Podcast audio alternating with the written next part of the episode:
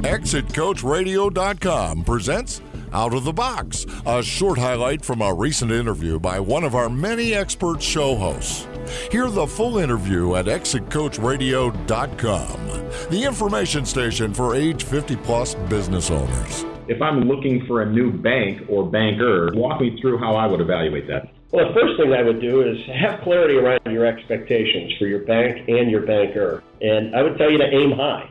Be clear and be bold with prospective banks and bankers regarding what your expectations are around products, around services, and around communication.